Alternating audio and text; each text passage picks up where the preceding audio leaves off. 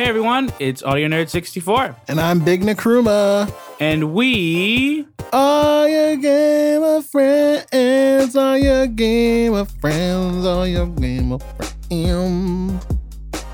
that's right. Hmm. Couldn't punch that up a little bit? No, not not in the mood. I can't do it every week. You know, you step on my line every time I go, and I can't. It's, it's, it's not fair. You know why? Why I have to do that? I guess uh, it was your birthday, and so you can get away with doing this for that reason alone. doing doing what? Not being supportive, uh, not being. Not allowing you to step on my. Is it your line anymore? I don't think. No, I mean I've lost. I don't say it anymore. Mhm. So That's right. Anyway, uh, happy birthday. thank you. I'm glad your season's over. Technically, my sun, moon, some other sign is in Leo, so it's never over. It's None of that matters. It- we just lost five followers. you know our listeners are into that. No comment. I advocate for my I advocate for the audience. Logging on, so many games have released: Ghost of Tsushima, Paper Mario, Sims 4, and Ooblets. Games for Change happened. G4 returning. Xbox Summer Games event. Madden 21, Rocket League, Metacritic, and Ubisoft updates. These past two weeks in Nerddom, Project Power, Grant Imahara, Transformative Justice, Comic Con, and Halloween Horror Nights 30. Oh, that's what the three X's mean. It's not porn. I didn't think it was porn. I just thought you like had X's in to denote like you were going to say something, but you didn't know what it was. It's 30. Someone they need to change that. And in the party chat, we have a very good friend, surprise guest, Long time friend of the show. longtime friend of the show, Early supporter. early supporter. Z does donate to the Patreon, and while we do appreciate the contribution, it does not It's get you a spot on irrelevant. Game of Friends. Z just knows so much about games, and you know, these are games I didn't play. We had a great conversation. We're going to talk about stuff. We're gonna talk about stuff with Nerdy, It's to be really good. Nerdy the Sensei, Sensei. I, you said it wrong one time and it's fucked me up for forever. Thank you. Thank you for blaming it on me. Exactly. Hey, you- said it's my birthday. I'm allowed to do that. Ghost of Tsushima released.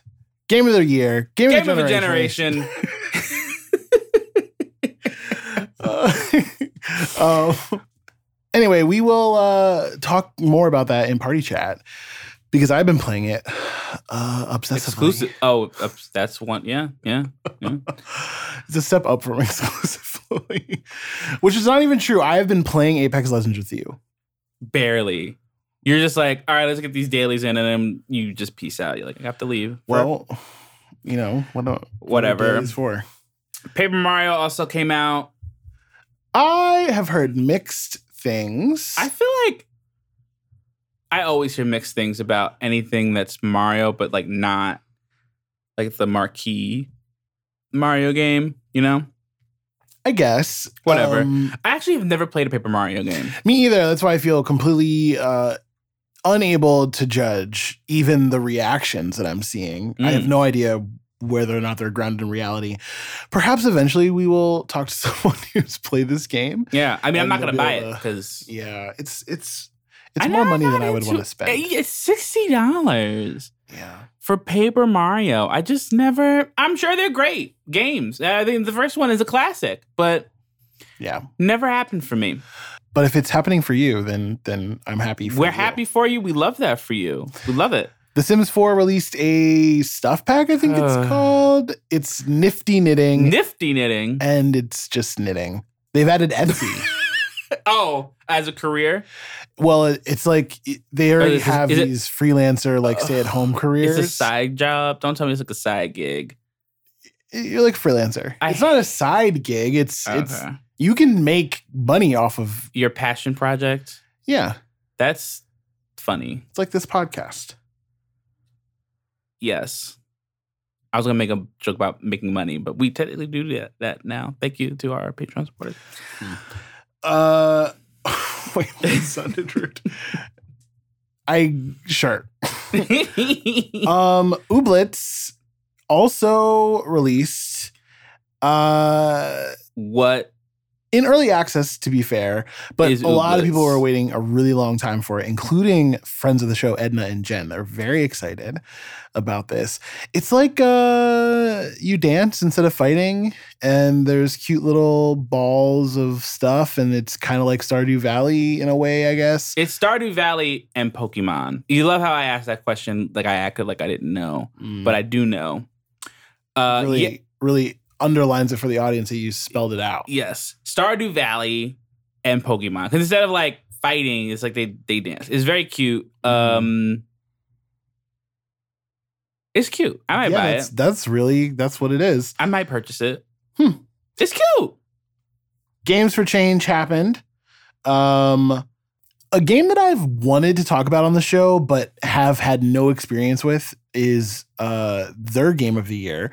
It's called Dreams, and it is essentially a video game maker for the PS4. Yeah. And people have been able to essentially replicate a lot of really like th- the range of what you can do in this is unlimited. It's as if someone built a game engine for you to buy yeah. for your home personal use. Anytime I hear someone talk about dreams, it's like, look at this duplicate version of this game that we made. And I'm like, oh, that's cool. And seems very labor intensive. Uh awesome. And then I move on. Yeah, it it doesn't seem to me like the type of thing where I would spend a great amount of time building anything. I would probably just want to play through all these incredible creations. But in a lot of ways that's what YouTube is for for me. And Yeah. so I I have seen a lot of dreams. I just haven't watched anyone do it, so I don't know how it works. Me neither. Um, I guess maybe one time. yeah. I, am excited that it won Game of the Year. Um, also, other big games for change news. Um, they're starting a an emotional support hotline for gamers specifically because of gaming harassment, which is, as our listeners know, uh, rampant and awful. And now we have a hotline for it. So we'll put that in the show notes, the link. Um, it, it seems like a needed and exciting uh, new thing for the broader community. Now this is for like people who work in the game industry, or is it for players? It's specifically for players who are being harassed online, Got it. and it's text based. It's not like a phone number that you call. Got it. Um, so I say hotline, it probably implies a phone, That's right. We need clarification. but it's not a phone. The link will be in the show notes, and you can check it out. But yeah, I I think this is a a good thing, and Yeah. Games for Change kind of living up to the name. Yeah. G4 is returning. Oh yeah, It was a very dramatic day on Twitter. It was If you were very dramatic. in games, if you're in games Twitter, even just a little bit, you follow one gamer in Twitter. Are you old enough for G4 to have been a part of your life? No. I think I'm just old enough to remember it. I wasn't that into the culture of it until a little later. So maybe there are younger people than me that remember this. I remember it being on TV and it mostly being reruns of like really real reality TV, like unscripted episodes of cops and shit like that. like, How about for those of us who are too young and beautiful wow. to remember what G4 is? Could you explain to us what it is and why was games Twitter in a tizzy? G4 was a cable television channel dedicated to gaming. Uh, it was before esports. It didn't have like esports programming. It had Attack of the Show, for instance, which is probably one of the most famous uh, gaming discussion shows. Olivia Munn got her start on that show. Like that's why Olivia Munn is famous. Wait, really? Yeah, she was a gamer girl. She was just talking about games and now she's an actress? Yeah. I want that ca- career trajectory. Can they- Um, I don't know if you specifically want Olivia Munn's career. no, I don't want Olivia. Well, I mean, she was on House. Okay. Critically acclaimed. I love that. I would watch House again. okay, okay. Um anyway, a lot of a lot of I would say Gen X and older millennial folks, this was a part of your media diet as a gamer. Crusty millennial. It was before Twitch, it was before YouTube. It was really before the internet became the hub of gaming culture Mm. and this was the only outlet. Like before that we were all playing N64 without internet connections and we were watching this TV show to tell us what was upcoming in in the world of of games. carrying over your GameCube to each. You know, we used to have a special backpack just to bring the PlayStation between houses. Wow. Sucked. That's a lot. It was a lot. Um Thank God for the handle on the GameCube because So yeah, that's why Games Twitter was kind of in a tizzy because Games Twitter is a lot of older millennials and younger Gen X people. uh, those are the uh, developers and the journalists and stuff like that. That's their age group, and they were all trying to get shows. They all won shows. Uh, to be clear, they didn't say how this was coming back. A full time, twenty four hour gaming TV network doesn't make sense unless you're going to get in the business of esports. To me Yeah. because then you're just gonna end up running old episodes of Cops again. Like maybe we can. Can we get in on this? we'll start a we'll start a hashtag to get a show Yeah, it'll just. G4. But it'll just be it'll just be the podcast, like no video component at all. Just be I see. just the Okay. logo on a screen, Okay, and you just hear our voices. That's but yeah, it. that's that's what it might be. It might just be a Twitch show. It might just be a YouTube show. We have no idea. The the idea of G4 coming back just got everyone excited. So we'll keep you updated as more details come out. But for right now, we don't fucking know anything. Madden 21 will feature the Washington football team with the Washington football team. Look, I feel like you have to say it like the Washington football team with the Washington football team logo. Like it's great. Love to see I it. hope every Indigenous person is having a great day. Always, Uh, honestly. I hope you enjoy Eastern Oklahoma. Uh, all of all all, all of of it. it's. It's yours. Love to see it. Um, we are reducing tribes uh, here. Obviously, it's not every indigenous person's, but Yes. I think you understand what we're trying to convey. That this is very funny, and I hope if you are a Washington football team name fan, Washington football team fan. then uh, you know I, I hope you really enjoy uh, not calling yourself a racial slur. Here's the thing that's killing me about this. How long have people been like, yo, change the fucking name? And not a singular thought was put into into what that new name would be. They were they're just like sitting in boardrooms yelling at each other. You know, owners, people with a lot of money who own the team are calling. I don't like it. I don't like it. Yeah, we're pulling the funds. And, and, and the best we can do is Washington football team. Like I we- heard they didn't want to change the colors, and so they're just going to start calling themselves the Rednecks.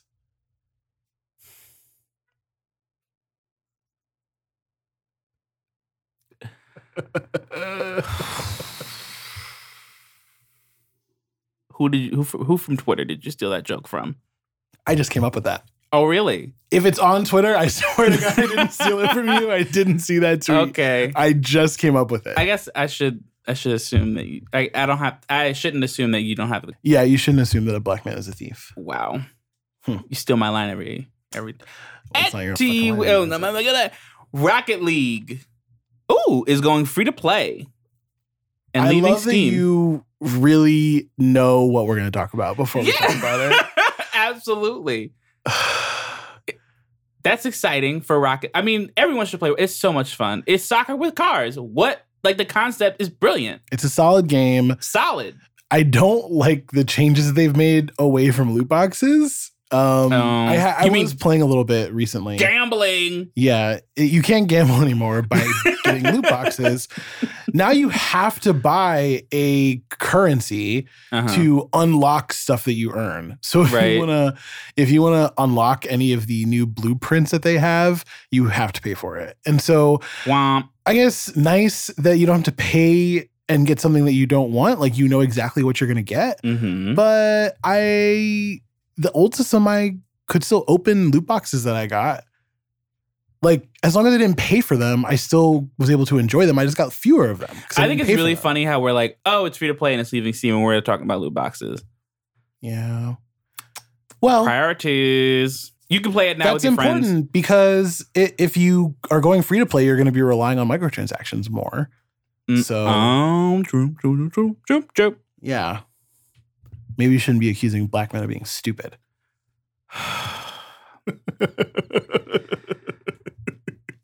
Metacritic doesn't think that you Whew. all are not intelligent, but it wishes you would shut up a little more. Yeah, the review bombing of The Last of Us 2 has clearly made an impact over at Metacritic.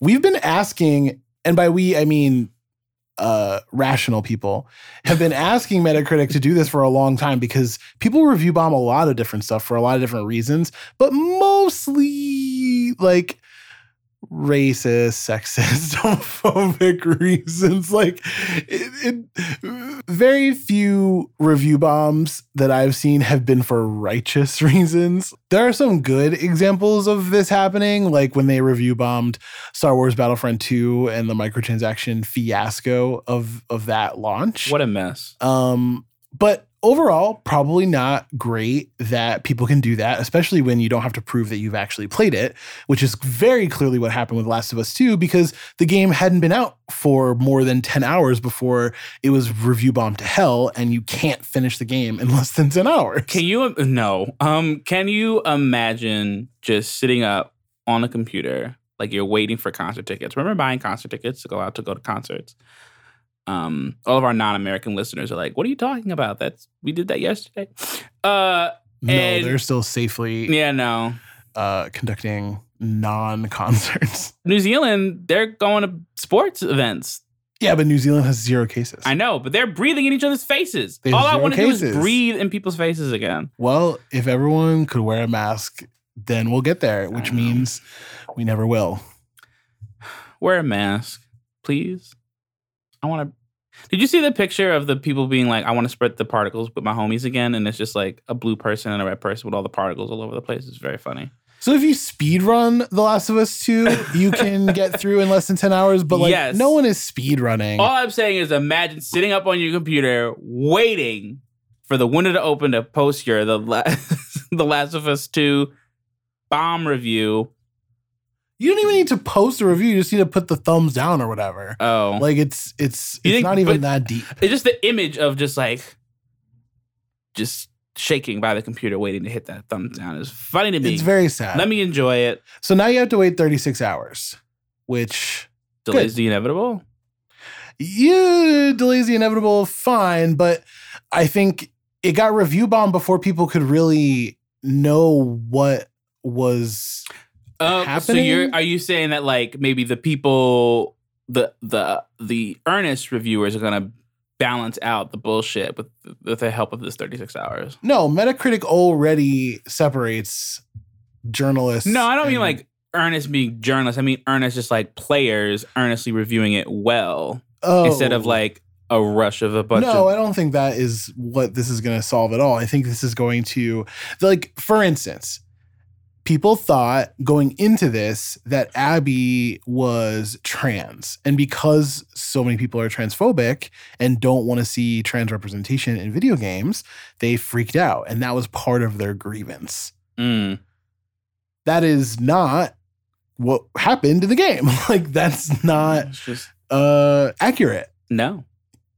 other things about Abby are accurate, like the fact that she's fucking jacked.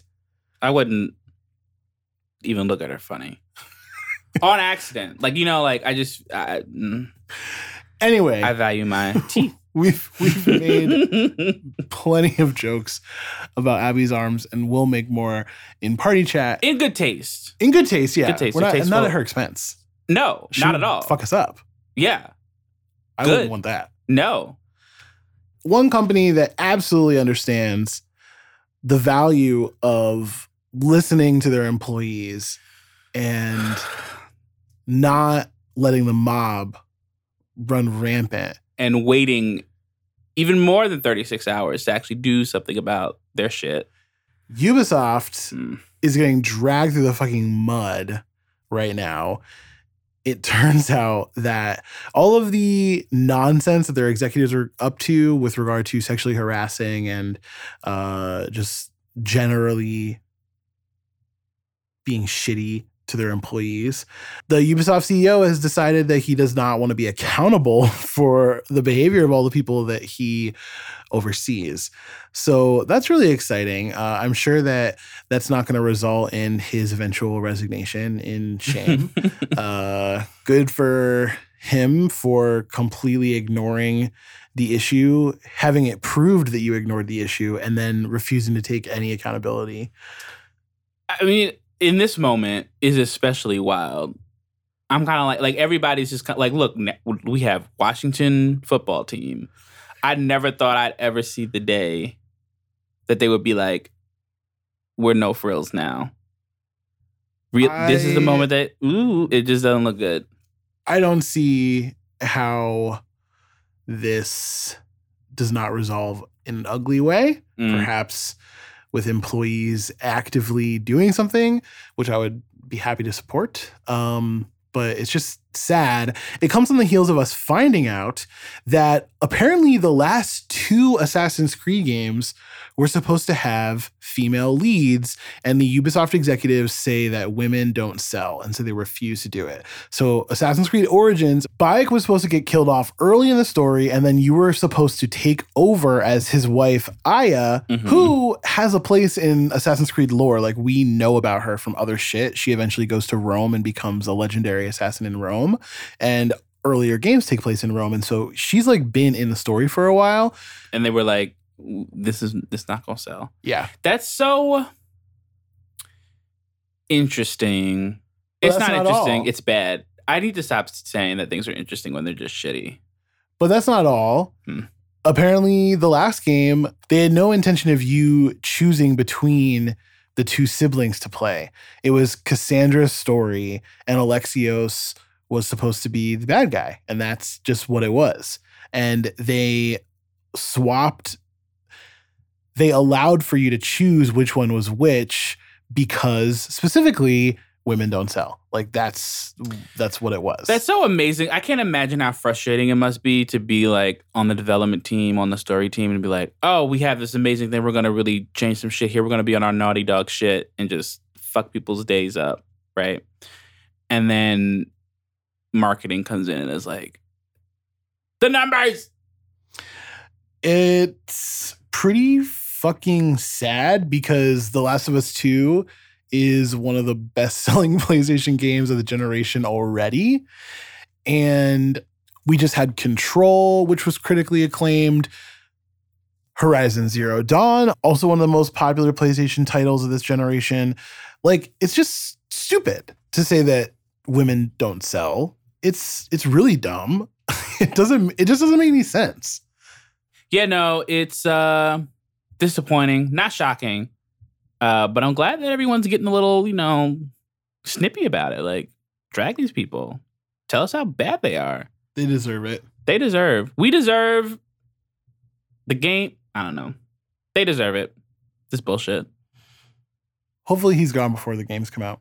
that would be nice. Um speaking of the games, the Xbox Summer Games event.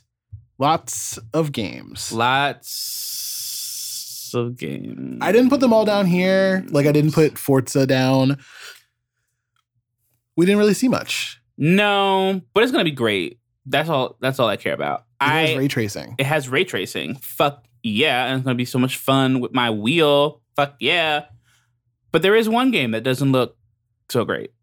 Literally, it is rumored as the most expensive video game ever made and the graphics for Halo Infinite look uh I guess not even current gen is what I would say.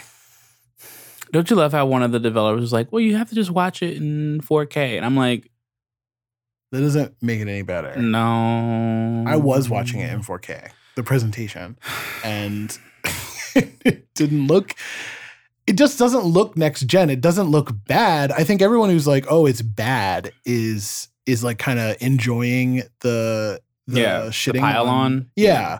Like, okay, we we get that it doesn't look next gen. I don't think it looks as bad as Iron Man VR. You know what I mean? Well, that's a low bar. But it also doesn't look good as the remastered version of Ori and the Will of the Wisps. no, it That- doesn't look I'm- that good. I'm gonna play that. Oh my god, butter, butter, the fact that they're able to It's get 120 frames per second is nuts. beautiful. Um, Halo Infinite just looks like an open world Halo with okay graphics, looks empty as fuck. Um, I have to own that I've never been the biggest Halo fan. I I loved the first trilogy, but I wonder if Yeah. I loved the first trilogy because nostalgia. yes. I, I- wonder if it's nostalgia. I talked about this. I tried Halo Four. Didn't do anything for me. I I like, hated pla- four I played it for like maybe 45 minutes, and I was like, no. I forced myself to get through the story of four. I did not even attempt to finish five. I started it and I just hated it. Yeah. Um now I kind of want to go through the original trilogy again. I'm playing uh I was playing multiplayer with Halo 3.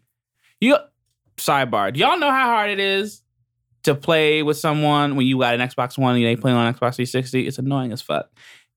We figured it out. It took a long time. That sounds awful. It was it just took a long time. Why was that happening? I didn't because the person had an Xbox 360, but I didn't know that you have to press the start like the the button to get to the menu in Xbox 360 is not intuitive, and it took me forever to figure it out.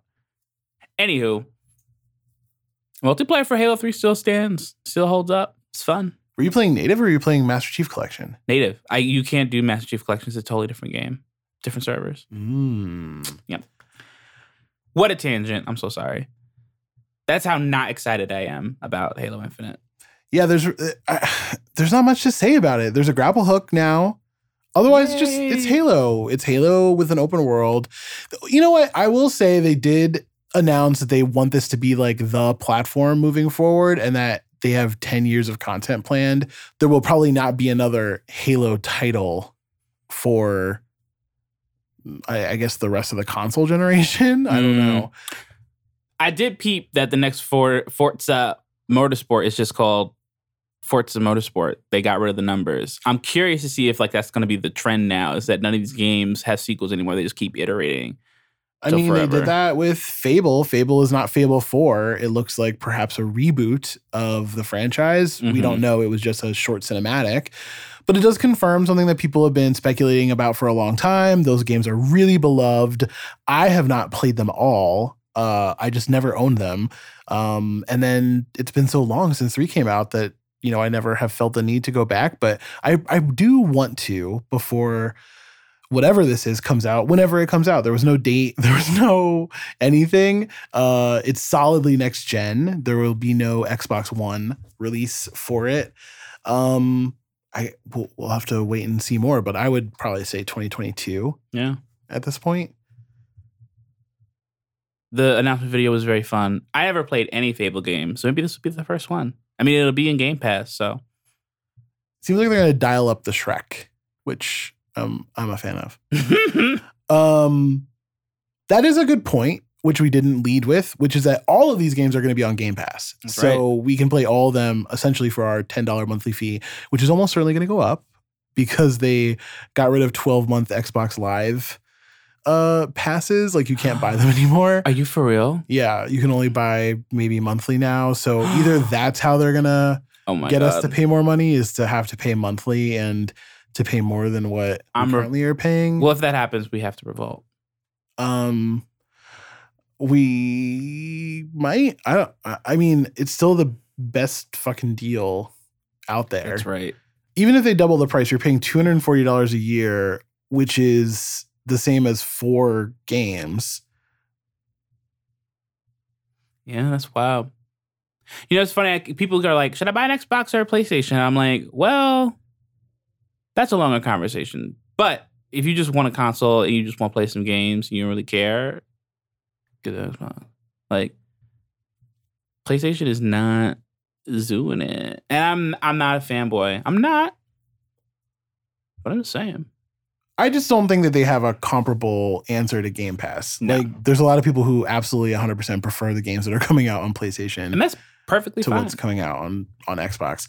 I uh am am plugged into the Xbox ecosystem, so I will continue Fanboy. to uh, be plugged into that. But I mean, I can't deny that the first player titles from PlayStation are absolutely killer. They're way better than what Xbox is offering right now um, in terms of games. So we'll see what happens when the games actually catch up, and then they have the games and Xbox Game Pass. Uh, who knows what will happen then? Other games, Grounded, where you get to fight giant cockroaches. Yeah, you're uh, not just doing me. Minecraft in your backyard, I guess. Uh, It doesn't look too. It doesn't look Minecrafty. It's like it's a survival game. It's Ark Yeah. Survival Evolved. It's Uh, uh, Minecraft's a little- Rust. It- yeah, yeah, like that. Except for that's kids. what Minecraft is, isn't it? no, I think Minecraft is more about the building, the crafting, than the mining. You know what I mean? You know, you know I'm? All those games are built on crafting. Mm, Minecraft is like Legos crafting. You know what I'm saying? You know what I'm saying? It's like it's different. You know what I mean? Anyway, you're tiny children running around. It's Honey I Shrunk the Kids situation. Yeah, yeah, yeah. Going on. People are really jazzed about it. Uh, I get to play it for my little fee, so I might try it out. We'll see. It's free, basically. Uh, especially since I still don't pay for Game Pass. Uh, early access is today, the 28th. Um, and you will, I guess, get the full game at some point in the future. Who knows how long it will be in early access? The Outer Worlds new DLC, Peril on Gorgon, comes out September 9th. It looked good. I have to finish the Outer Worlds. I still haven't finished either. It's long. Or I guess it's as long as you want to make it, but I, you know, actually was enjoying it. So I kind of like want to play through all of it. I have to not play it the way that I play open world games and try to do every nook and cranny, Mm. which is what has prevented me from finishing it. Um, I should go back though. The DLC is not free though. Even if you have Game Pass, I'm pretty sure you have to pay for it. Oh. I think that is the that's the gotcha there. Tell Me Why, the next narrative story from The Life is Strange, folks. Chapter one is coming out August 27th. Looks good. I didn't know it was coming out in chapters. I kind of didn't realize it was uh just like Life is Strange. Exactly. They were like, we are is just like Life is Copying and pasting this structure. Um, I'm really excited because I love that we're getting all this trans representation in media. Uh, it does seem trauma centered, uh, which kind of sucks. Baby steps, I guess. right. That's that's black people are still dealing with the worst slaves narrative. Like we don't have a lot of media about us that doesn't involve slavery. So I get it. Uh, it's a long suffering struggle. Hopefully we get to the point where uh, trans people can be presented as as not just plagued by trauma, uh, but who knows how this ends? We're we're basing this based on like the hook, which That's is right. drama Which is trauma, but and trauma. and drama and trauma. Mhm. Uh, but I guess that's how you sell things. and it's free, so I'm gonna play it absolutely. uh, I'm I'm looking forward to it. Everwild is another one that to me I still don't know what we'll be doing in Everwild. It doesn't. It, it has not explained itself I do in not terms of what it is. I don't know what that game is, but the It's woman that they had, the woman that they had explaining the game, I was like, she knows what she's doing. Like it's, this game is going to be great. I just believe, like her with all them, all the trees and shit, the nutmeg, She looks crunchy. She is hella crunchy, hella granola, and I know that whatever this game is, she did a good job. hmm It's rare, uh, makers of Banjo Kazooie, and so I have faith in whatever they do for the most part. Off of Banjo Kazooie, how old is that game? It doesn't matter. That's oh, that's a little. That's when you make a masterpiece, Oh Christ! you get to be Hideo Kojima. oh, so now Death Stranding is a masterpiece. We're calling it a masterpiece. No, I said that when you make a masterpiece, you get to become Hideo Kojima. Oh, got it. Metal Gear is the masterpiece. and then you get to got it, got it, got it, got it. Is that shade on your part? Nope. Uh, Hmm. I'm looking forward to Everwild though. Whatever the fuck it is, the art style is just beautiful. so uh, I'm hooked. Uh, the last big thing that I care about. Yeah, I don't. F- I I wish I cared more about Destiny. There were rumors that Bungie was returning home to Microsoft. Ugh. And I was like, mm, I don't know about that. They just got their independence from Activision. Why do they want to cuddle up with another big uh, corporate entity again? You know, they don't want restrictions.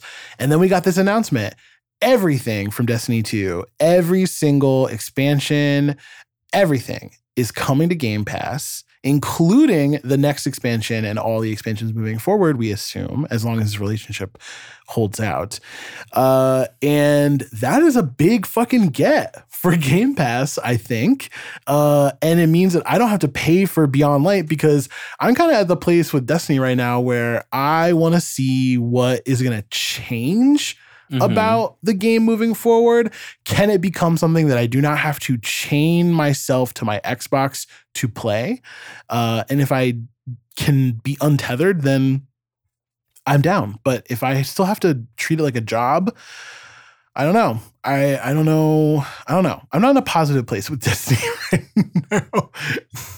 as as longtime listeners of this show will know, I go back and forth very often. Uh, but uh, I'm also excited that we're getting the free upgrade. It's going to be next gen, so to speak, uh, which we already knew from their presentation, but uh, we know that it's going to be on launch now. So that's exciting. Um, it did get delayed. I think we talked about that already. Uh, but if we didn't, it got delayed till November, which is really stupid because it means that I'm probably not going to play for very long, no matter what. Like, I have Assassin's Creed and Cyberpunk to play. Yeah, but isn't Cyber Oh shit! Cyberpunk is coming out in November. Assassin's Creed I, and Cyberpunk are two days apart. They have changed the date on that game so many damn times. I was like, no, what are you talking about? Cyberpunk is coming out in September. nope. Oh nope, man, what are you gonna do? so basically, my calendar is gonna be Avengers, Legion, Beyond Light, Valhalla for a hot second, and then Cyberpunk. And that's without knowing about the release dates for like Spider Man, for Halo, for Greedfall, all that shit. I mean, I feel like you're going to be more stressed than I am because Avengers is definitely going on the back burner for me. Sorry. I don't know. I, I'm i like, just don't see it for her. I don't know. I don't know. Watch what I'm most I'm really out of all these games, I'm really most excited for Legion, which is like weird that I'm more excited for Legion over Cyberpunk, but watch Legion fucking suck. And then I'm gonna hate everything. I uh firmly believe that it won't suck because they let people play it already. That's true. They're confident. But we can't trust the review the the famous people, the the blue check gamers. I think given everything that's going on with Ubisoft right now, you would make a lot of splash if you shat on Ubisoft. And so everyone had the opportunity to do so and they didn't. They said the games were solid. So I don't know. And you know what? I I just my favorite reviewer, we agree. And so for the most part, who's your favorite reviewer again? Skill Shill- up. Hmm. Up. Hmm. What? Chill up. These past What's two this? weeks in nerddom. rest in peace to a real one. Grant Imahara. You probably know him from Mythbusters. Yeah, this one was sad. It was real sad. He was clearly beloved by his friends. Yeah. Pour one out. Mythbusters is is a, a solid accessory to nerddom and uh oh yeah that definitely counts. Definitely counts. Very sad. Um i want to talk really quickly about transformative justice. I thought it was really interesting uh that warren ellis who is a writer on various projects including video games comic books that kind of stuff um his accusers because of course we are living in a world where everyone uh, is being exposed. Uh, his accusers have asked for a transformative justice process, which I wholeheartedly support. I am going to link some things about transformative justice in the show notes. I'm working on transformative justice right now in my uh, job, which is incredible. I'm so blessed and honored to be able to do that, and uh, I just think it's really important for people to learn about. Uh, it's it's a non-punitive way to deal with harm and trauma, and it centers uh, uh, people who are harmed and it holds people who do harm accountable, but it does not, you know, cast them out. It doesn't uh, feed into this,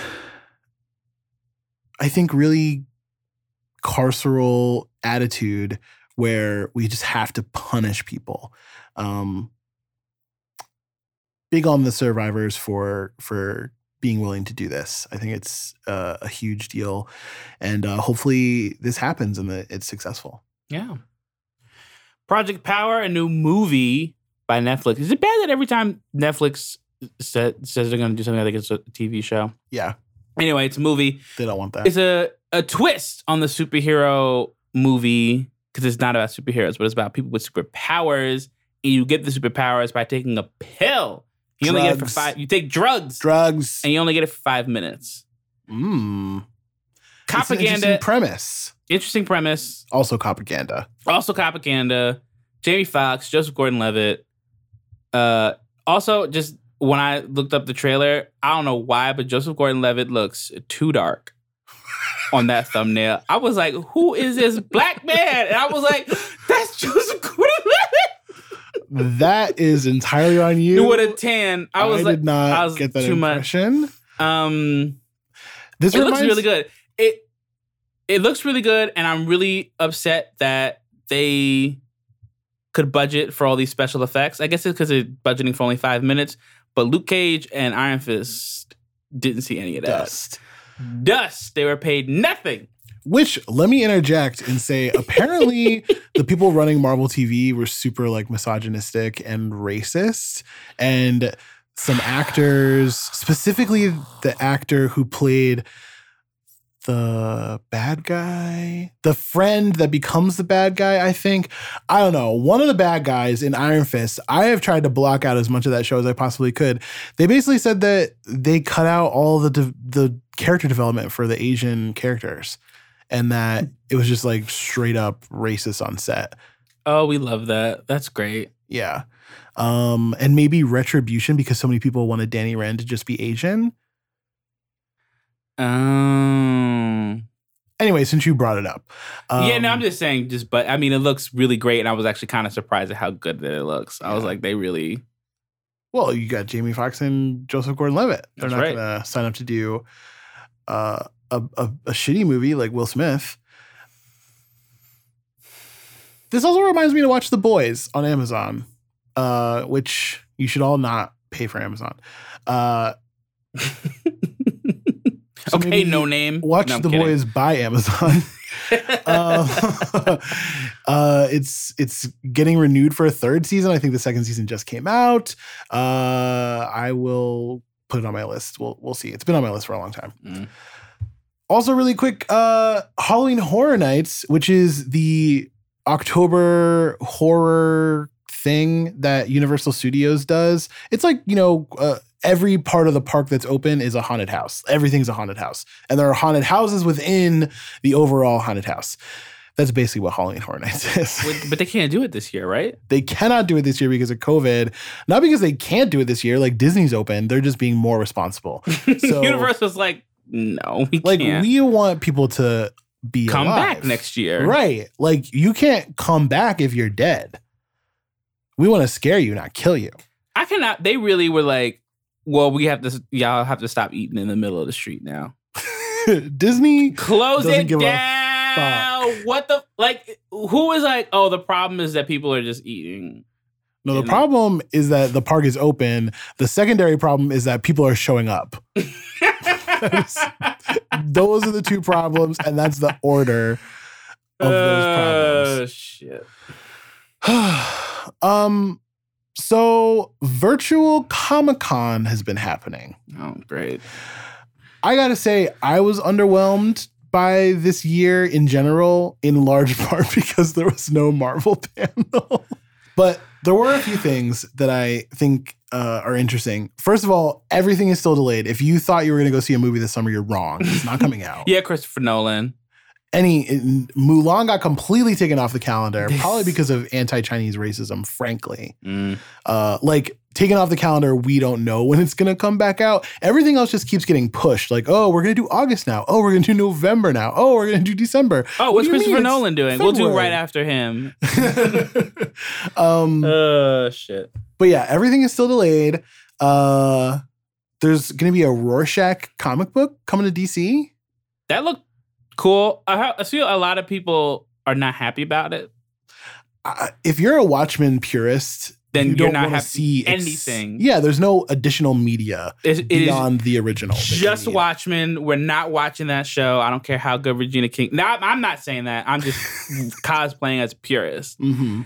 Uh, and yeah, fuck anything that they whatever. I don't care. I still have to finish Watchmen. I haven't finished it It, yet. it could be interesting what they do with it because given the the Watchmen TV show, are are they treating that as canon? Is that what happens? And, Mm. you know, obviously, if they choose to do like, oh, the original character, then it's going to be taking place in the past. So that won't be a consideration they have to worry about. But either way, I'm sure, um, you know, I'm sure Alan's not happy.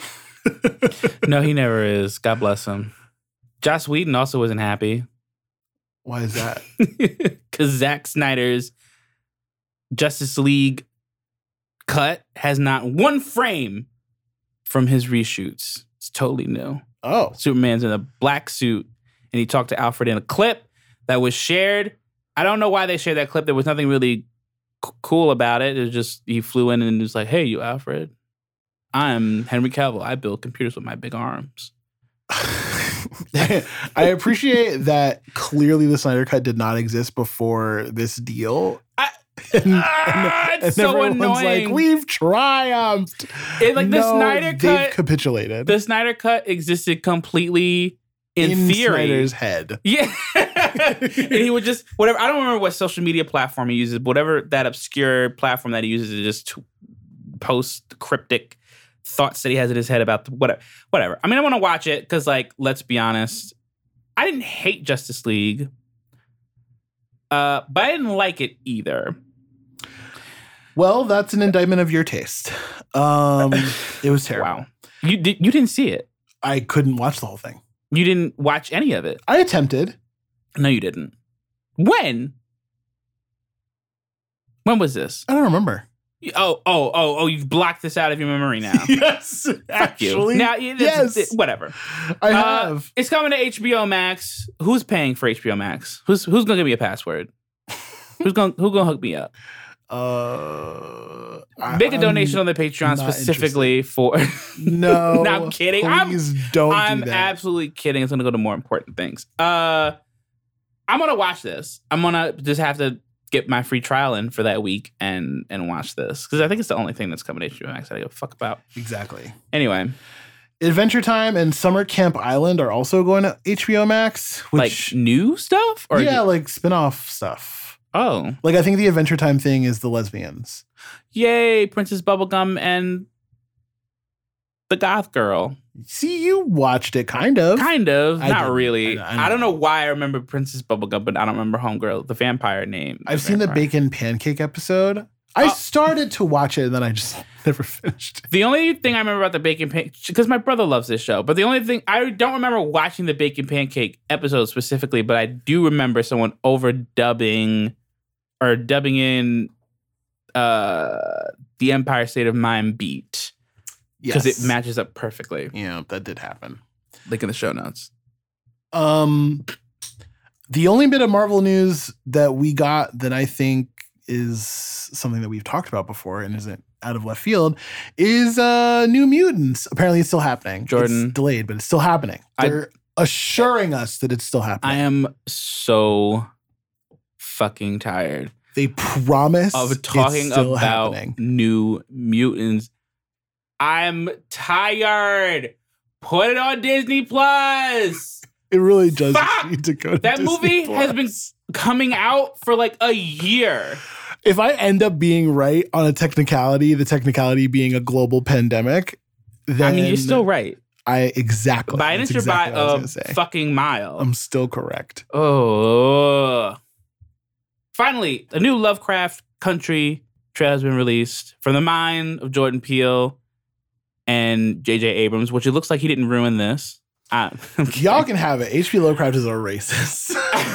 it's racist. H.P. Lovecraft is a notorious racist. Well, that's isn't the point. Yeah. So it like takes- they're, they, but they that was the point with Watchmen too, and I was like, oh, okay. Yeah, I got to the point in watching where they were like, "We were Nazis," and I was like, "What?" I'm like, "How do you idolize?" Because people idolize these niggas. I'm like, "Wait, he just said he was a Nazi in the, in a book. What the?" F-? And I'm like, "This is interesting," but also like, hold up. I get how what they're gonna do could be interesting, and Yeah, I'm yeah, sure yeah. people just want to watch monsters trying to eat people or whatever. I can't even bring myself to watch the trailer. Lovecraftian shit is too much for me. I watched it. Cool. Well, the- the thing about so it's like it's Jim Crow era, so it's like sad black people because that that's you know Again, like we said earlier, in the Jordan show, Peele's- we cannot escape the legacy of slavery in our depictions in media. No. So it's uh you know, Jim Crow era, they're traveling around with monsters. So I guess it's like a horror version of the Green Book movie, is what I'm Um I I don't know. Oh, I think it's also coming to HBO Max, right? I might watch it. I don't know. I think it's just regular HBO. Who knows? That other one, Hunters, that looks interesting. That looks more interesting than this. But That's on also Amazon. Sad niggas. Yeah, victims of the Holocaust. I need Jesus Jordan Christ. Peele to make something with some happy ass black people. Can he do that? No, you can't. I need Barry Jenkins to put out something this year because otherwise, Barry Jenkins will lead you through the pits of hell to bring you a glimpse of happiness, but that a- glimpse is so beautiful. it is the most. It's like, wow. I just, mm. Why don't you drop some music for Barry Jenkins? I will. I'll just, uh I'll play the Beale Street soundtrack here. Hmm. Just kidding. I can't do that. That's copyright.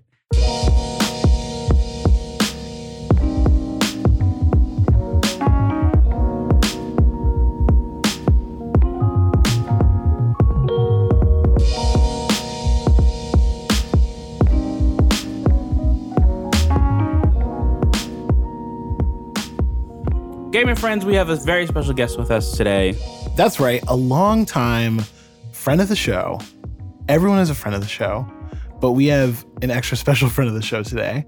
an OG fan, an OG listener, Nerdy, the sensei, also known as Curtis. Or I guess I should have said that the opposite way, but here we are. You get it. Both things work. Both things work. Welcome. Thanks. Welcome. And like I think you guys are the awesomest, so I really appreciate being able to get on this show. wow, flattery really will take you a lot of places. So you can continue doing that whenever whenever you like. Um I also want to apologize to Nerdy and apologize to the audience. You will be hearing mispronounced Japanese words, even if they're anglicized, such as saying sensei instead of or sensei instead of sensei. I said it. I said sensei, right? Exactly. Wait, is that wrong? It's sensei. Right? Correct. Sensei. Sensei. You who kept someone said sensei yesterday, and I was like, uh, someone's saying it wrong. Yeah, me probably. Great. That's why I apologized. I do it too. I've been calling it Ghost of Tsushima the whole time, and the game immediately was knocking me in the head and was like Tsushima. Well, anyway, Nerdy is here because, as you might have guessed, we have played Ghost of Tsushima, and we want to talk about how fucking gorgeous it is. It is the most beautiful game. I really think it's the most beautiful game I've ever played. That's a big claim. I, I at at minimum, it is the most beautiful open world game I've ever played, easily. Yeah, that's no contest. Like that is easily a good thing and like a pretty pretty accurate statement to make about open world games. This is the most beautiful. It's hard. It, yeah, it's hard. It's hard to say that anything else is more beautiful. I think we should stick with the map for a second. One of the most impressive things to me, I, will admit, I'm a Ubisoft fanboy. Like, I love Ubisoft games. I'm a huge fan of the Assassin's Creed franchise. I love what they've done recently. That said, I understand the critique that yes, it's a huge open world, but it felt very repetitive. It felt like the scenery was, um, you know, very similar. It definitely utilized the same building structure and all that kind of stuff. Ghost of Tsushima seems to have pulled off making it feel very, very different, even though they use a lot of those same tricks.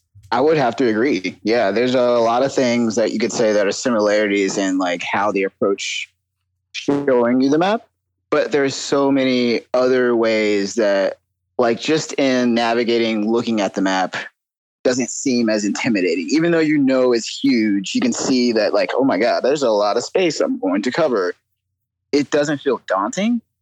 And once you're really in it, it just it's just kind of you're just wrapped in it. You don't feel like, oh my god, it's going to take me a thousand hours to get from like my my point now to next point or whatever mission I'm trying to get to. So, and I think that's something that Assassin's Creed never really gave me. Like it kind of got close, but this, yeah, Tsushima's map is just wonderful for making me feel both immersed and being accessible to getting to the things I want to. Yeah, it's it's yeah, it's super nice immersive is definitely the word. Um, I feel like a samurai every time I play this game. It is just there, there's so many wonderful things about it. Um, but my last comment on the map is that I love that they don't even try to fill it. It's like, yes, a lot of this is just open space. It's just a farm. It's a farm for a long time because you need a lot of farms to feed people. And instead of worrying about packing the world with stuff, they just leaned into we're going to make every tree gorgeous and we're going to make all of the leaves such a beautiful color when you cross a field that's just a square mile of the same flower it it just it it, it masks how it's empty because it's not actually empty at all. It's full of this beautiful, beautiful art. And I just think that that's such an important piece of why I love this game so much because it's like, it hasn't reinvented the wheel. It's not doing anything that's really new. It's just the most polished version of what already exists, in, in my opinion. Cedric, you have not played this but you've watched me play a lot of it. yes. What are your impressions just having watched me play it and also having to deal with me playing it? um you know, so I've been I've been playing lately like I've been going back in Ubisoft's um library. Uh, I've been playing Far Cry 3, I've been playing Watch Dogs 2. And a lot of what I'm seeing about this game, it kind of reminds me of that Nine Vault tweet. We'll have to link it in the show notes. Remember to do that this time. But if you don't know who Nine Vault is, I don't know how to describe this person. They're just like a I don't I have no idea what they do in real life, but they're they just comment about video games, usually very ironically, but sometimes not. It's very funny gaming commentary and it's usually on like the right side of an issue. Like they're not afraid to make fun of dumb bros that are mad that abby has muscles in the last of us 2 for instance. Yeah. Anyway they tweeted something along the lines of like look ghosts of tsushima is like most games where you're just running around doing things in an open world you have an objective, you do it, and then you move on to the next thing. And that's what most of these games are iterations of. But it sounds like to me, and considering how you have not put down this game literally at all, except for, you know, a couple of quick Apex matches, it sounds like this game cracked the code on running around and doing things. and like they they figured it out. Yeah, they kind of cracked the code. That's that's how I feel. I mean, I don't feel bad about knowing that I'm like in the middle of like a fetch quest or like some type of you know pseudo investigation that I've kind of seen probably I would say more more elaborate in The Witcher 3 or something, but I'm also not mad. Like I'm also doing it and being like, yo, this is dope. Like I'm doing this. Also, I'm about to change my clothes and make myself look dope when I'm doing it. exactly. so what is it about Ghost of Tsushima that that does it for you to I, I don't what is it i'm sure nerdy can speak to the accuracy of this, but for me, it's the world building. I mm-hmm. really feel like I am a feudal lord in Japan who is taking back my island. I have to save my uncle. I have to slaughter the Mongols, and I'm going to do whatever I have to do to see this through. Like Okay. I really feel like I am a samurai when I get into the standoffs, which is this mechanic where if there's a group of enemies, you can walk up to them, you press a button, and it starts this uh, duel-like encounter. It's not duels; there are duels in the game, um, but it's a duel-like encounter where the enemy can like feint and try to get you to swing your sword too early, and if you do, they're gonna get a a nearly fatal strike on you Mhm. and you're gonna you know be hurting and, and be in a bad position for the battle. But if you swing at the right time just as they're attacking you you're gonna insta kill them. And depending on the armor that you're wearing you might get up to five insta kills and so if you've got a group of 10 enemies it's a really Oh. powerful way to get through them. But just that environment of it just feels so authentic to me as someone who is not particularly uh weebish and does not spend a lot of time uh you know thinking about Japan or Japanese culture or history or anything like that. Like frankly the deepest that I go into Japanese feudal history is that viral video that did the whole history of Japan. Um I've watched that about 300 times. So I feel I don't very know this video. excuse me? You've it's the guy who does the history of the world but this was the first one. It was the history of Japan. Link in the show notes. I can't what I don't think I've ever watched this one. Okay, well, we're gonna rectify that literally as soon as we're done here. Okay. Um, but We can, anyway. we can play it right now for everyone and it's really long. get a copyright DMCA. That's true. We would definitely. He would probably go after us. Anyway, Oh yeah, easily.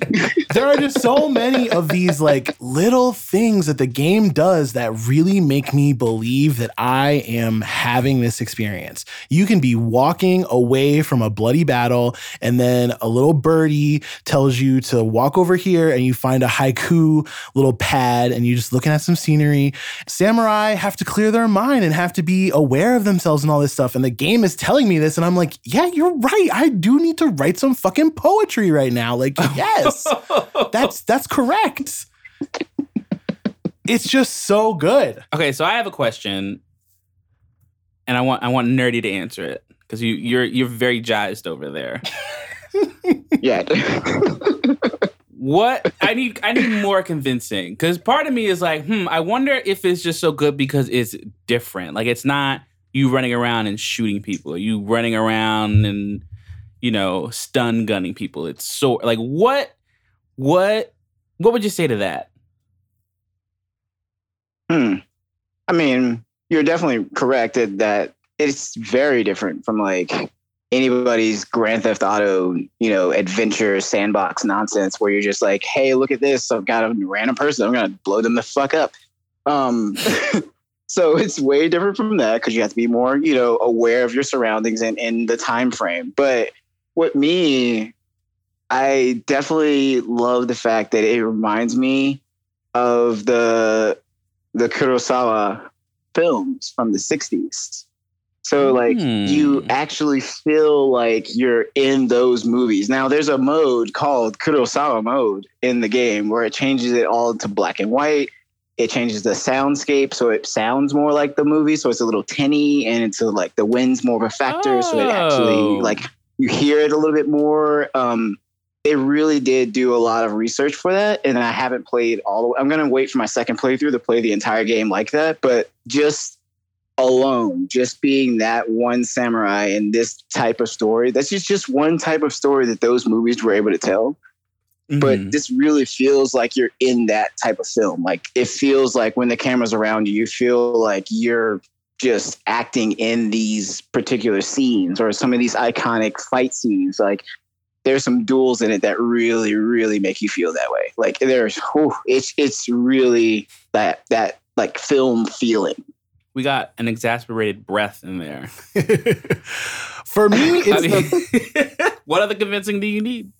For me, it's the sweet spot between Red Dead and Assassin's Creed Odyssey. Hmm. So the comparison that year, because they both came out in that year, was that Red Dead was like, you have to uh, milk your horse. And if you don't uh, pluck, it's a mini game to pluck every scale off of the fish that you catch before you can cook it, which is its own mini game. And then eating is a mini game. Like, I'm exaggerating, obviously, but Could but, you imagine?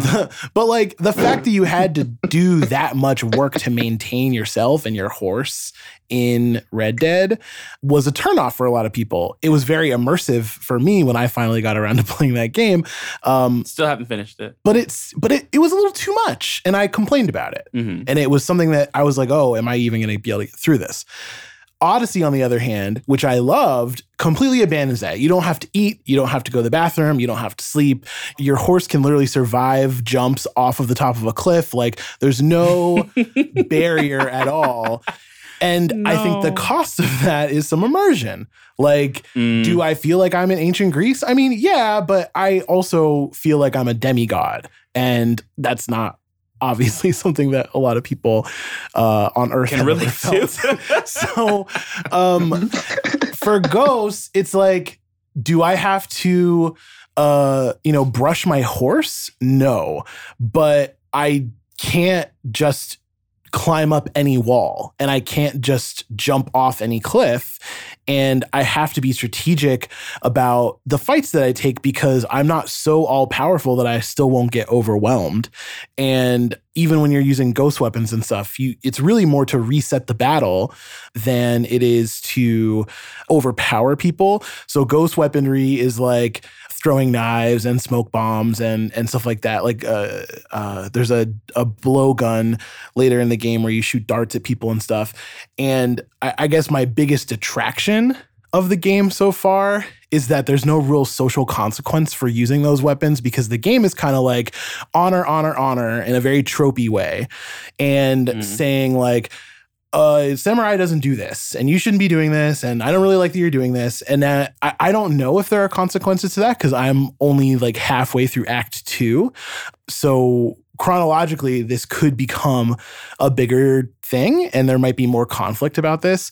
Um, but for right now it seems a lot like oh I don't know. We we don't like that you're stabbing people in the back and slitting their throats, but you know, I, I'm not imprisoned in a castle anymore. So what am I gonna really gonna say? You know, and I think that that weakness in comparison to The Last of Us Two, where I'm like constantly grappling with the the story in that, that is probably the weakest point. But this is not a game that's supposed to be all about the story. Like this is an open world action adventure game, and those aspects of it completely nailed. Like if if we weren't anticipating some game of the decade titles that are coming out in a Oh, few months, easily game of the year contender, easily. Wow. There's just so much that that game has in it that it's hard to just say like no it's not going to be a great one of the greatest games of all time for me but like it would be foolish to be like oh yeah no it's definitely not going to be on the greatest games made in 2020 no that'd be really really really foolish Well, all right. Nerdy, do you speak Japanese?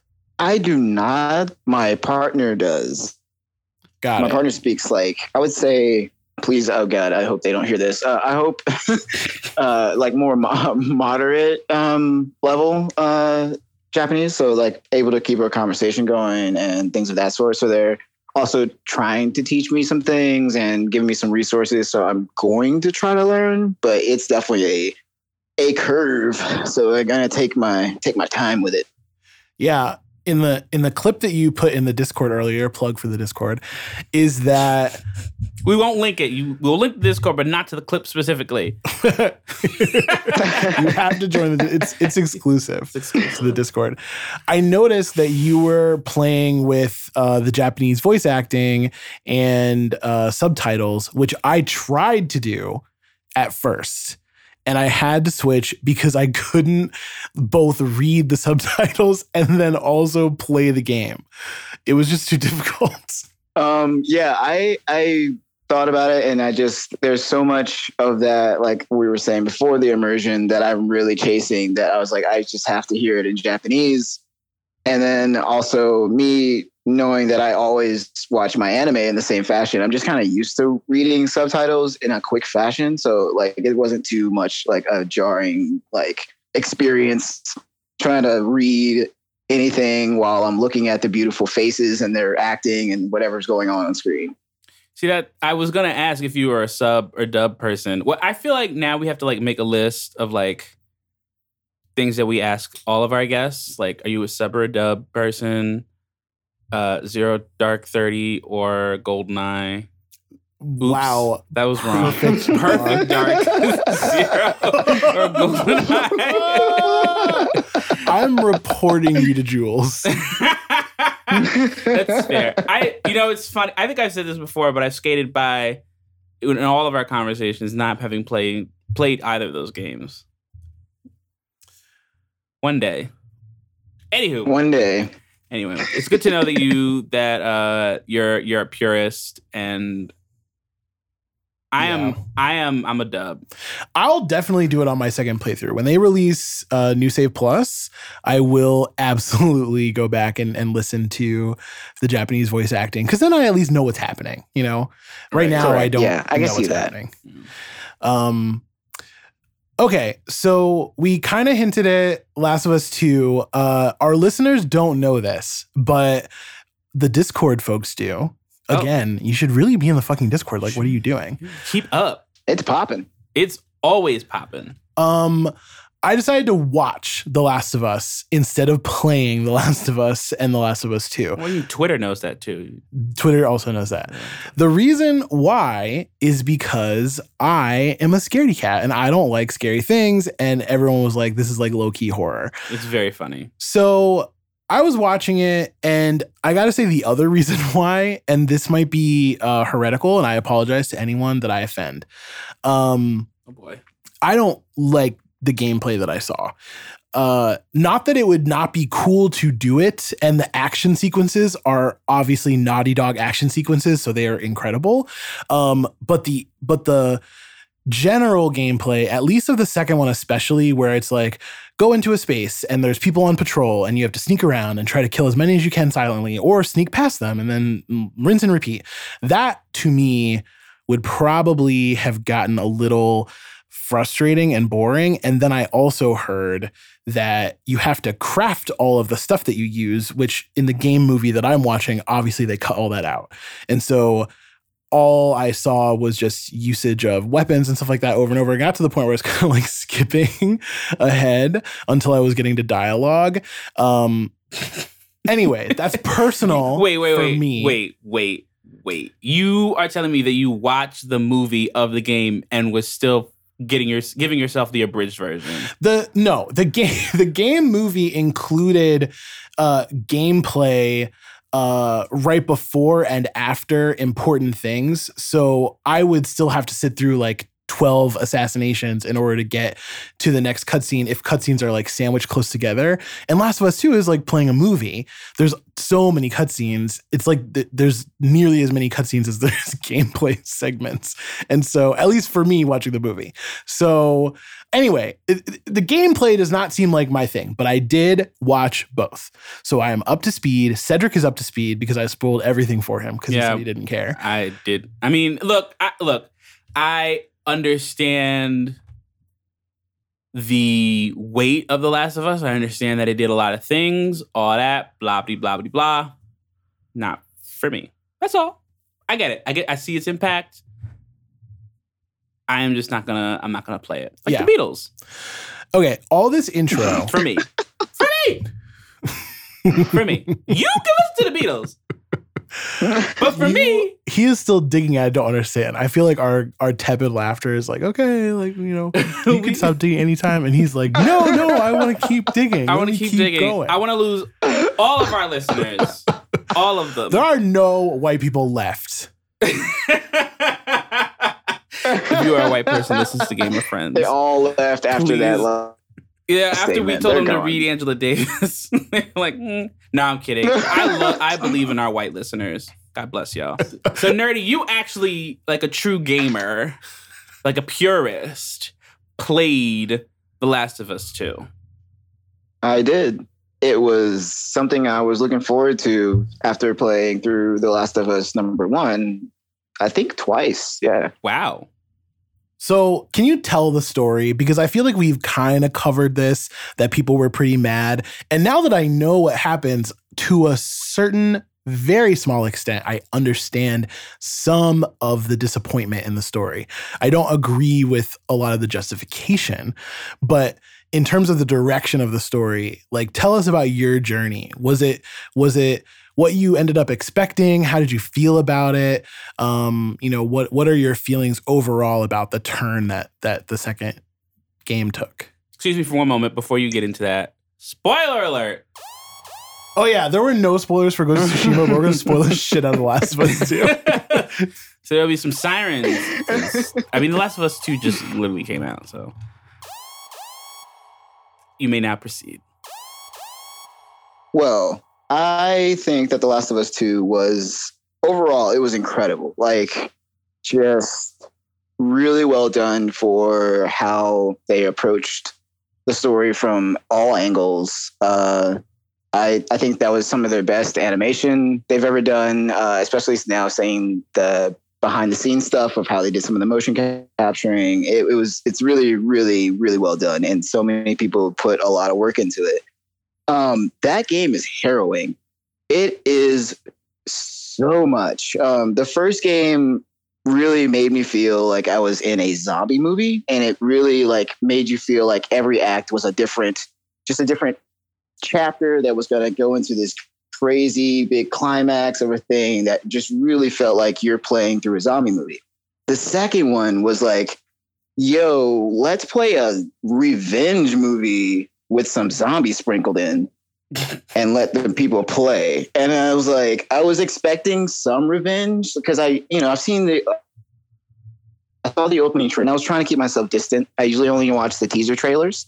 Mm-hmm. So I mm-hmm. watched that at E3, super happy. And then I knew that it was revenge. So I was already, you know, expecting something of that sort. I didn't know anything harrowing was going to happen to Ellie or any other characters around her except that maybe the girlfriend Dina was maybe going to get hurt or something. That that that was just how I was going into it. I was just like, cool, this is going to be one of those games.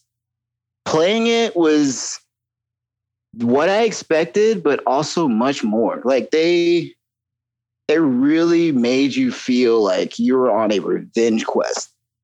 And and it was oh, it was it was kind of gross at sometimes. It was it was beautiful, like seeing some really calm moments, but then those moments were really fleeting.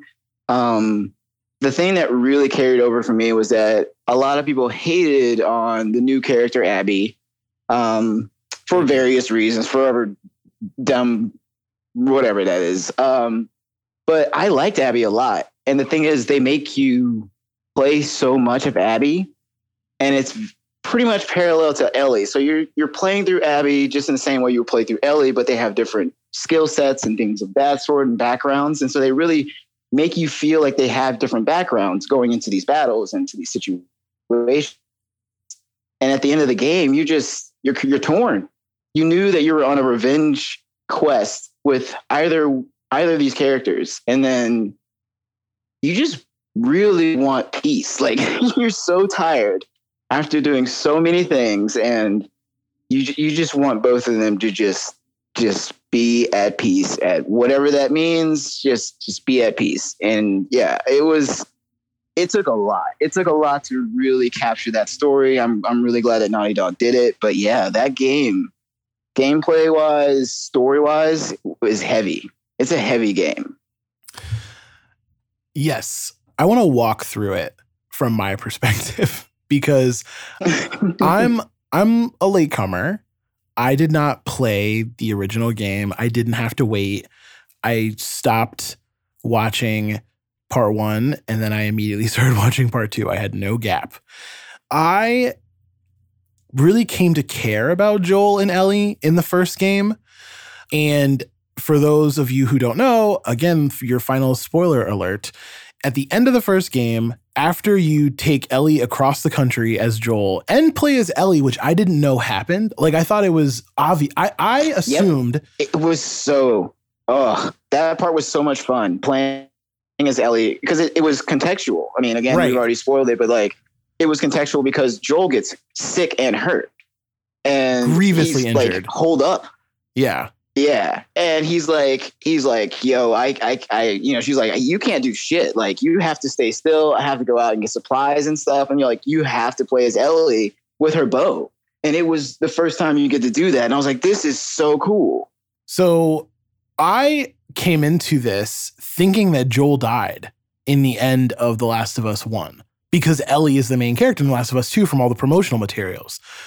So I, I, actually was surprised when at the end of The Last of Us 1, after carrying Ellie across the country, uh, and occasionally playing as her, which again explains a little bit more about why it wouldn't be so weird that she was the the, the main character of the second one.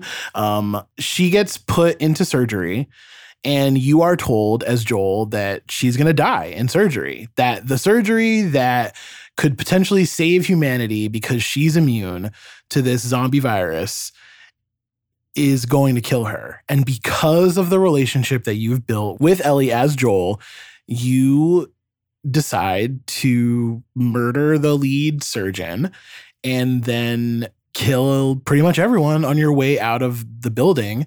And you escape back to your brother in Wyoming with her. And the game ends with her basically being like what the fuck happened? And you lie to her face.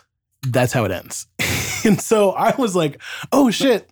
Like, I get why people are so invested in this story because it really kind of ends on a cliffhanger and it really ends in a very, in a very ambiguous way.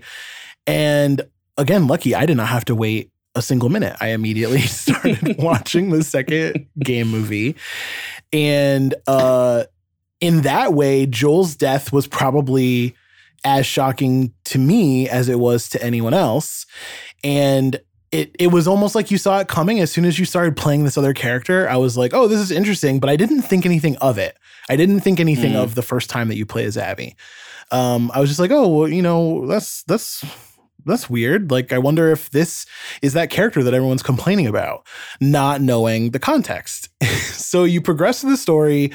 After Joel dies, Ellie and his brother uh, and Ellie's new girlfriend go on this revenge mission. You're actually behind Joel's brother who leaves without you. And so you're kind of following around in the wake of his destruction for the first few days.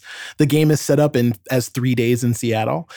And um on the third day, after you have killed a bunch of people, Tommy has killed a bunch of people, people that were there at Joel's murder, you get infiltrated by Abby, who immediately uh, kills someone and then puts the gun on you. They leave you on this fucking cliffhanger and send you back to play as Abby. And you play the three days from Abby's perspective instead of Ellie's perspective. And all of these feelings where you're like, oh, Ellie is 100% correct. Like Ellie's Ellie's on this revenge mission and I agree with her. And as she's like slowly becoming more and more cruel and is just killing without even thinking about it and ends up murdering a woman who's very very close to giving birth, she like kind of has a breakdown and then you're seeing Abby just like losing people and she's having a really fucking rough few days and she's realizing that this cause that she's been fighting for might not really be the right one. And she's learning to empathize with this group of people that they're in a civil war with in Seattle. And some of them save her life, and then she saves their lives, and they just become entangled, not in the Jada Pinkett way.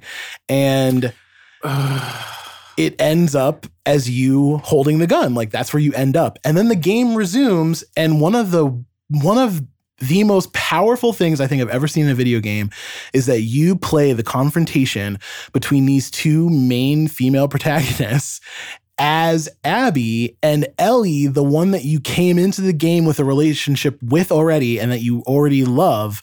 She's the boss. Yeah, that was such a bold, bold move.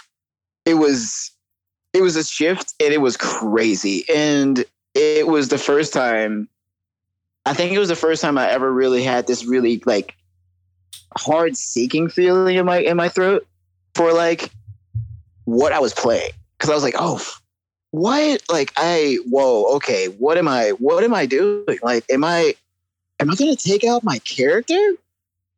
yeah, I I really thought maybe oh this is the game is no longer about Ellie. Maybe it's about Abby now, and you're about to kill Ellie. Right.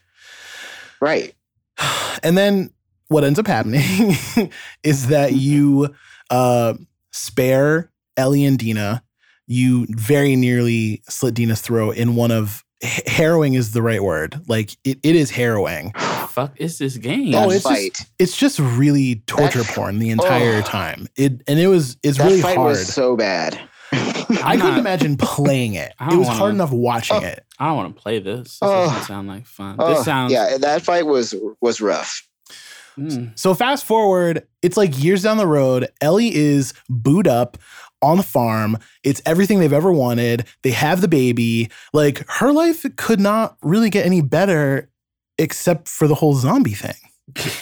and she decides that she's got to go finish and and go kill Abby once and for all.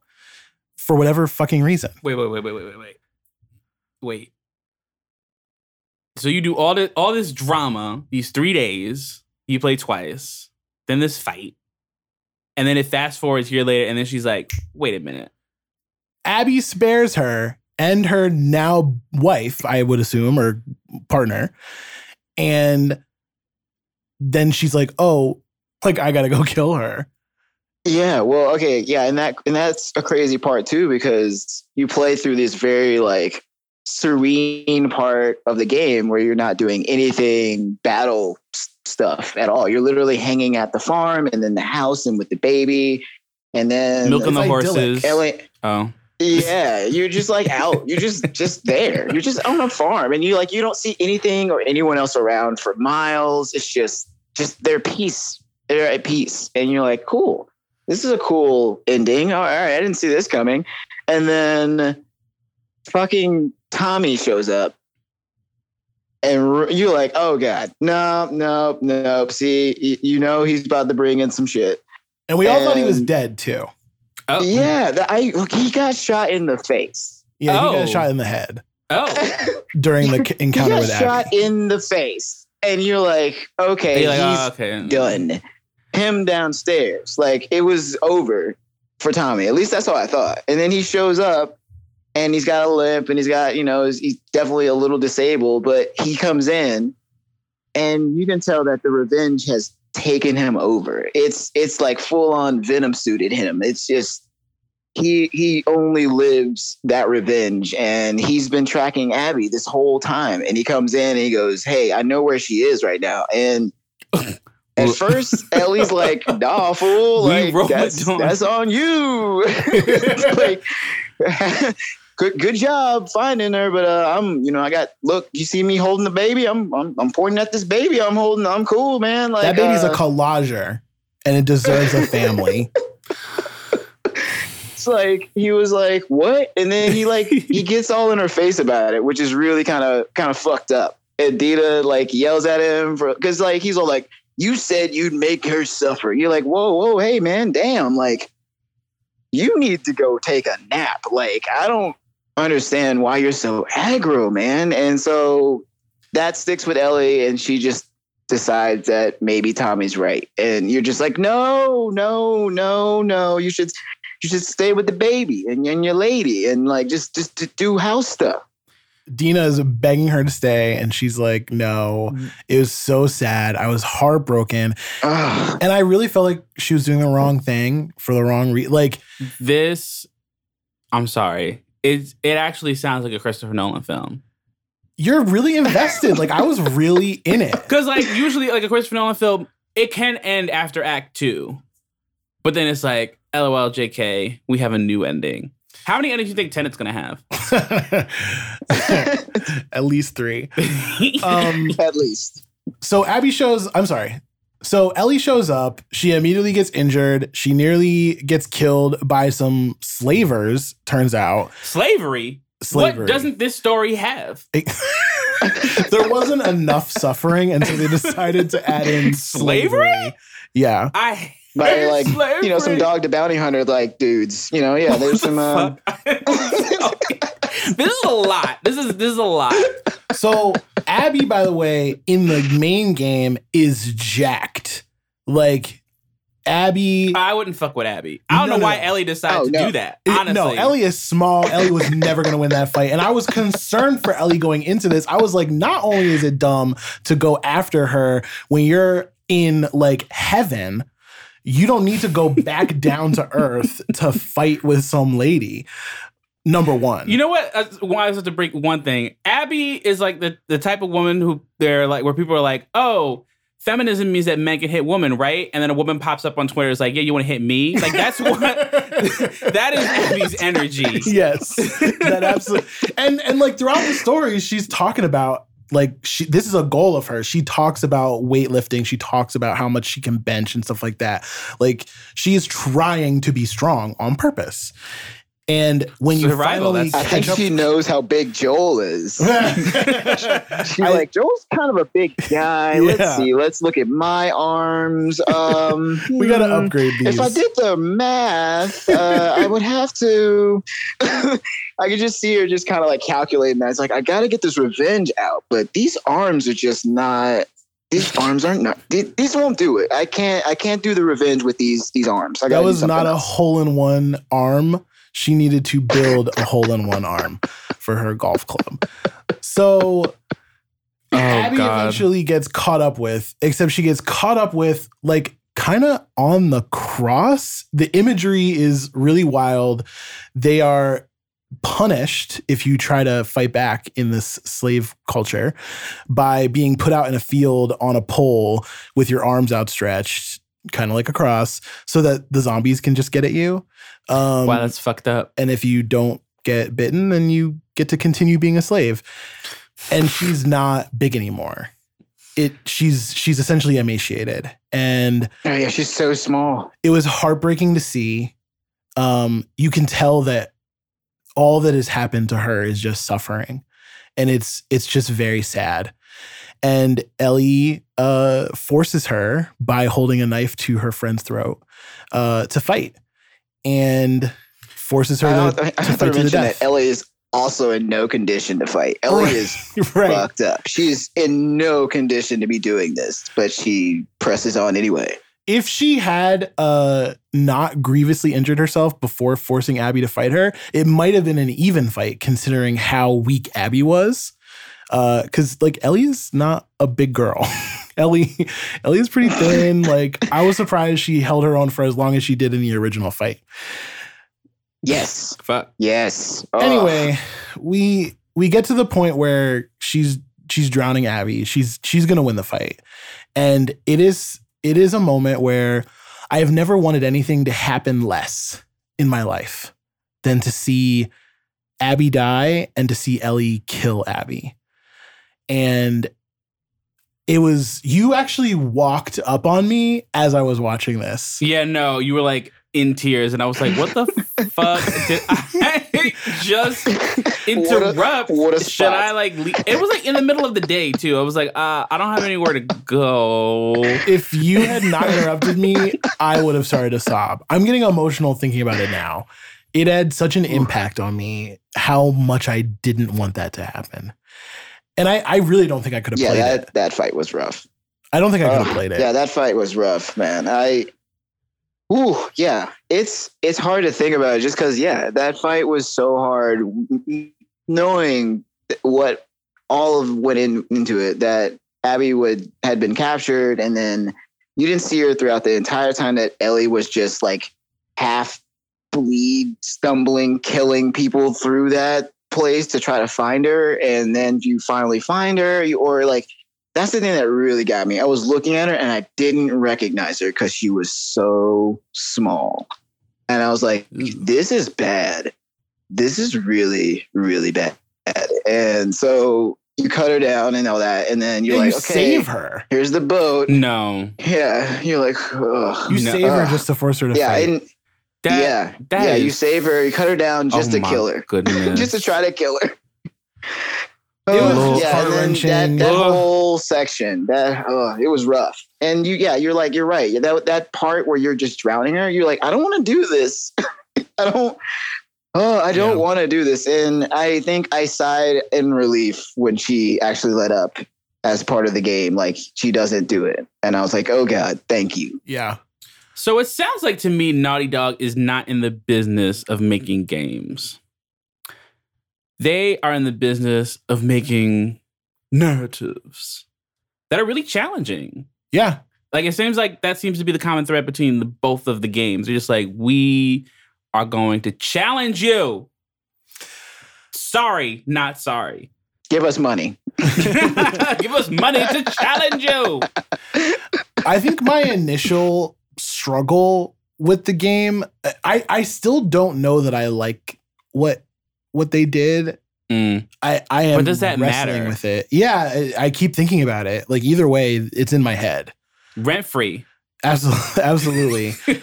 uh, friend of the show, Carolyn Petit, wrote a review. We plugged it when Last of Us 2 came out, but I hadn't read it because I didn't want to be spoiled, and it's very spoiler heavy. We will link it again in the show notes. Uh, it's an incredible read because it comes at this from the perspective of like, I'm tired of games forcing us into a violent narrative. Like, Ellie could have made a very different decision when she Mm. cut Abby down they could have just teamed up and she could have helped her out of there and been like, you know what? I was really coming here to kill you, but you've obviously suffered enough. Like, and you know what? I, it, it for me too. Like, I, I'm not a writer, so it would obviously be better if Naughty Dog's writers had written that. But that sentiment, I think, is a big part of what what troubles me so much. It's like, Mm. do we ha- uh, do all of our lessons have to be learned through suffering and i don't know that that is like the only way forward for Mm. us i say as i am enjoying the game where you're cutting people's heads off with a sword like i recognize the irony but i guess why i hold that dichotomy is because naughty dog has presented something that i think is realer than most anything else i've ever played and by played i mean watched on youtube um, it, it really transported me. And I was thinking about the characters' decisions as if they were real decisions. Like the immersion of being a samurai to me is very different than how much do I have to think critically about what I'm doing. Mm. And I think this game was all about that. And there are detractors who would say that, you know, the game is too simplistic and the revenge story trope is overplayed and all that kind of stuff. Like, okay, like I I think those are all reasonable criticisms. But at the end of the day, I think that whether they could have gone a different direction or not, the direction they did go, I think most people are going to play that and not want that outcome. And I think that's the point. Yeah, I have to agree. Yeah, I think that they were painting a picture for us to have to see what revenge looks like on two sides of a coin, and then what you're supposed to feel when you know both sides of those paths just converge, and you're like, well, they've met. What what are you going to do now? Yeah. And no other game has really given me the the narrative of playing both sides, but um, this game really made you think, like you said, wholeheartedly about what decisions those characters were making and how that affected the world that they were in. if anything, it makes me appreciate The Last of Us 1 even more because that ending is what set up this whole narrative possibility. Mm. And when you think Hmm. about it, like Abby and her crew are just as justified. Joel essentially stripped the entire world of Right. the opportunity to move beyond this virus that has destroyed so many lives. And it really was incredibly selfish. And Ellie herself is struggling with the idea that she's alive when she doesn't feel like she should be. And I think that there's so much richness that has come out of what they were building in the first game, which, like, on paper is just standard save the world zombie game, you know? But they did so much more with it. And I Mm. think that that is a testament to at least their writing team. Like, at least this game should win awards for the, nor- the narrative storytelling, at least. Okay, well, I feel like we've pretty well dissected both of these games. Uh, before we wrap up, is there anything else that you uh, want to talk about or promote? Uh, uh, I mean, if I needed to promote anything, it would probably be my my little side business that I'm starting here, my little entrepreneurial thing. Is that I'm, I'm making uh, medicated gummies because everyone should have some things that you know help them chill out while they're stuck inside or should be inside at least mostly Yes. not misbehaving. Um, but yeah, I'm making gummies, and it's it's really nice. It's fun. I've been wanting to do it for years. I've been trying to do it for years.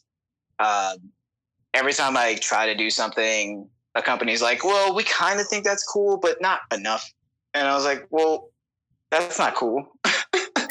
so Huh. I decided to do my own thing.